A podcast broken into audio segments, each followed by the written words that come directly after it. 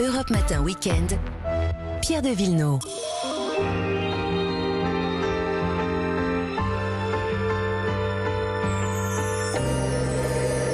Le dimanche aussi, elle nous emmène en balade. Bonjour Marion Sauveur, bonjour, Vanessa Zah. Bonjour à tous. Vous nous emmenez aujourd'hui, Marion, en Normandie à l'occasion de l'ouverture de la pêche à la coquille Saint-Jacques. Et oui, vous pouvez d'ores et déjà trouver chez votre poissonnier ce mollusque que les Romains mangeaient déjà. Mhm. Cette jolie noix cachée dans sa coquille rouge Ouais, ça fait rosée. des cendriers après. Plate d'un côté et bombée de l'autre. Ça, c'est votre choix, Pierre.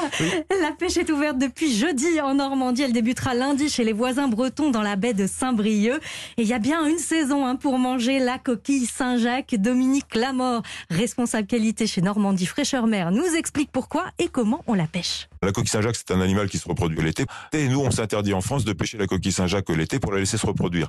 Elle est légèrement enfouie dans le sable. Donc, on a des outils qu'on appelle des dragues. Ce sont des espèces de râteaux qui raclent le fond de la mer. Et dans du râteau dessable la coquille Saint-Jacques avec des anneaux qui permettent de rejeter sur le fond en grande partie toutes les coquilles qui font pas la taille et ne garder que les coquilles de taille réglementaire de 11 cm qui correspond à une coquille qui a à peu près deux ans et demi qui s'est déjà reproduite une fois. On pêche quand même la plus belle coquille du monde et l'univers connu en Normandie, ça c'est clair. Et comment on fait pour la, la choisir? Alors, il faut qu'elle soit fraîche. Hein. Bah pour non, ça, une seule méthode. il faut que vos coquilles Saint-Jacques soient encore vivantes. Et pour le vérifier, il faut qu'elles soient Fermées. fermées. Mmh. Et si elles sont entrebâillées, vous pouvez tapoter légèrement sur la coquille si elle se referme. Clac Voilà, Comme vous les pouvez la palourdes. manger. Et une astuce pour repérer de vraies coquilles Saint-Jacques, il faut regarder son nom latin. Il faut que ce soit marqué Pecten Maximus. Très bien. Bon, comment on la cuisine cette coquille? Alors, euh, pour avoir toutes les saveurs de la coquille Saint-Jacques, il faut simplement les snacker dans une poêle. On est en Normandie, on utilise du beurre, on attend que le beurre soit noisette avec ses petites bulles. Et la cuisson doit être rapide, hein. une à deux minutes de chaque côté. Il faut qu'elle soit bien nacrée à l'intérieur. On les accompagne d'une fondue de poireaux, des poireaux euh, cuits doucement, écrémés, ou alors des oignons caramélisés, Bon, j'imagine qu'il y a quelques adresses. hein. Eh bien oui, puisqu'il y a des pêcheurs qui vendent en direct leurs coquilles fraîches du jour, Ouais. à Port-en-Bessin, tout près du port, chez doit à coûter Dieppe. le quart du prix de Mais Paris. oui, c'est ça. Ouais, ça. À Dieppe, aux Barrières, chez Paquita Clapisson et au Havre, le bateau Gros Minet qui est quai de l'île. Gros minet. Oui, dans le quartier Saint-François. Et puis dans toute la France, c'est la grande débarque à partir du week-end prochain. La coquille Saint-Jacques sera à l'honneur dans de nombreux restaurants. En Normandie, notamment à Giverny, à la Musardière, Benjamin Revel réalise des coquilles Saint-Jacques snackées, accompagnées d'une purée de haricots noirs et de sumac. C'est délicieux. À Rouen, le Ah chef bah de va. l'audace, Olivier Da Silva, propose des Saint-Jacques marinés avec du chou-fleur et une tuile croquante au corail. Il y a Étretat au donjon, le chef Gabin Propose un carpaccio de Saint-Jacques avec du citron caviar, des algues et une émulsion à l'eau de mer. On y est. On y est. Et on y reste, Vanessa. On reste sur le littoral normand, côté Manche, sur la presqu'île du Cotentin. Ouais, et nous, on est à Barfleur, qui est connu, reconnu hein, pour la pêche de la coquille Saint-Jacques. Pour les, la pour les là. mouches sauvages aussi. les fameuses blondes de Barfleur. Alors, moi, ce que j'aime bien dans ce sport, c'est l'ambiance qu'il y a sur les quais, au retour de pêche. Euh, ça reste traditionnel. Et puis, il y a un va-et-vient de chalutiers, de ligneurs, de plates hein, qui vont euh, chercher justement les, les casiers. Et puis, ça déverse les nasses, les filets, euh, les chaluts. Et c'est vrai que c'est rare de retrouver des, des tableaux comme ça. Euh, c'est un des ports les plus beaux de France. Pour moi, c'est dans, vraiment dans le peloton des plus beaux. Et puis, il a joué un rôle aussi très stratégique au Moyen Âge.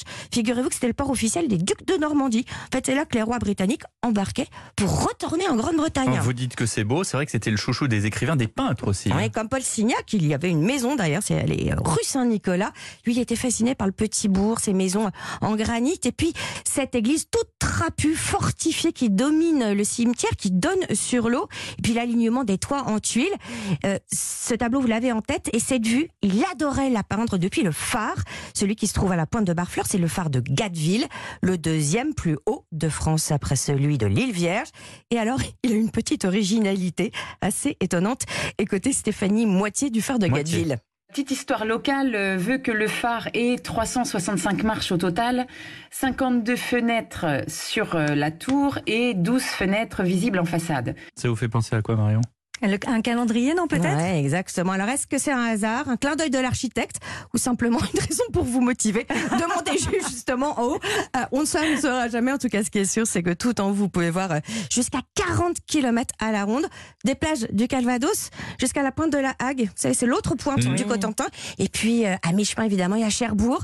Il pleut. C'est les moments pour visiter la Faut manufacture. sortir son parapluie. Des parapluies de Cherbourg. Mais et qui sont toujours en vente. La ville, toujours sûr. en vente. Et ils sont très très robustes, je peux vous le confirmer. Oui, Voilà, avec bourrasque perdre parce qu'ils devant. sont un peu chers, mais euh, Nous, nous sommes d'accord. Et en plus, on peut partir visiter Cherbourg sur les traces du film. Évidemment, je trouve ça sympa. Et incontournable, la Cité de la Mer. Et puis une sortie en mer dans la rade, évidemment. ça c'est génial. Et si on veut se poser, on peut dormir où? À Une toute nouvelle adresse. C'est dans le quartier historique de Barfleur. Ça s'appelle le Gîte. Les colonnes. C'est très lumineux, tout en bois et blanc. C'est exposé plein sud face à l'eau. Et pourquoi très volumineux? Parce qu'en fait, ils ont réinventé l'espace en utilisant euh, cinq colonnes du 19e siècle qui viennent de Strasbourg, de la Bibliothèque nationale. Ah oui. C'est Très tout, belle c'est adresse. tout blanc, mais ça fait pas trop C'est tout blanc Pas du tout. Non, non, non, non, non, non. ce C'est pas disait- aseptisé. Vous vous souvenez de cette interview de Michel Drucker qui nous écoute d'ailleurs, Oui. hein, euh, lui, avec. Serge Gainsbourg. Avec Serge Gainsbourg, il dit mais Serge, chez, chez toi quand on arrive c'est tout noir et tous les murs sont noirs. hein.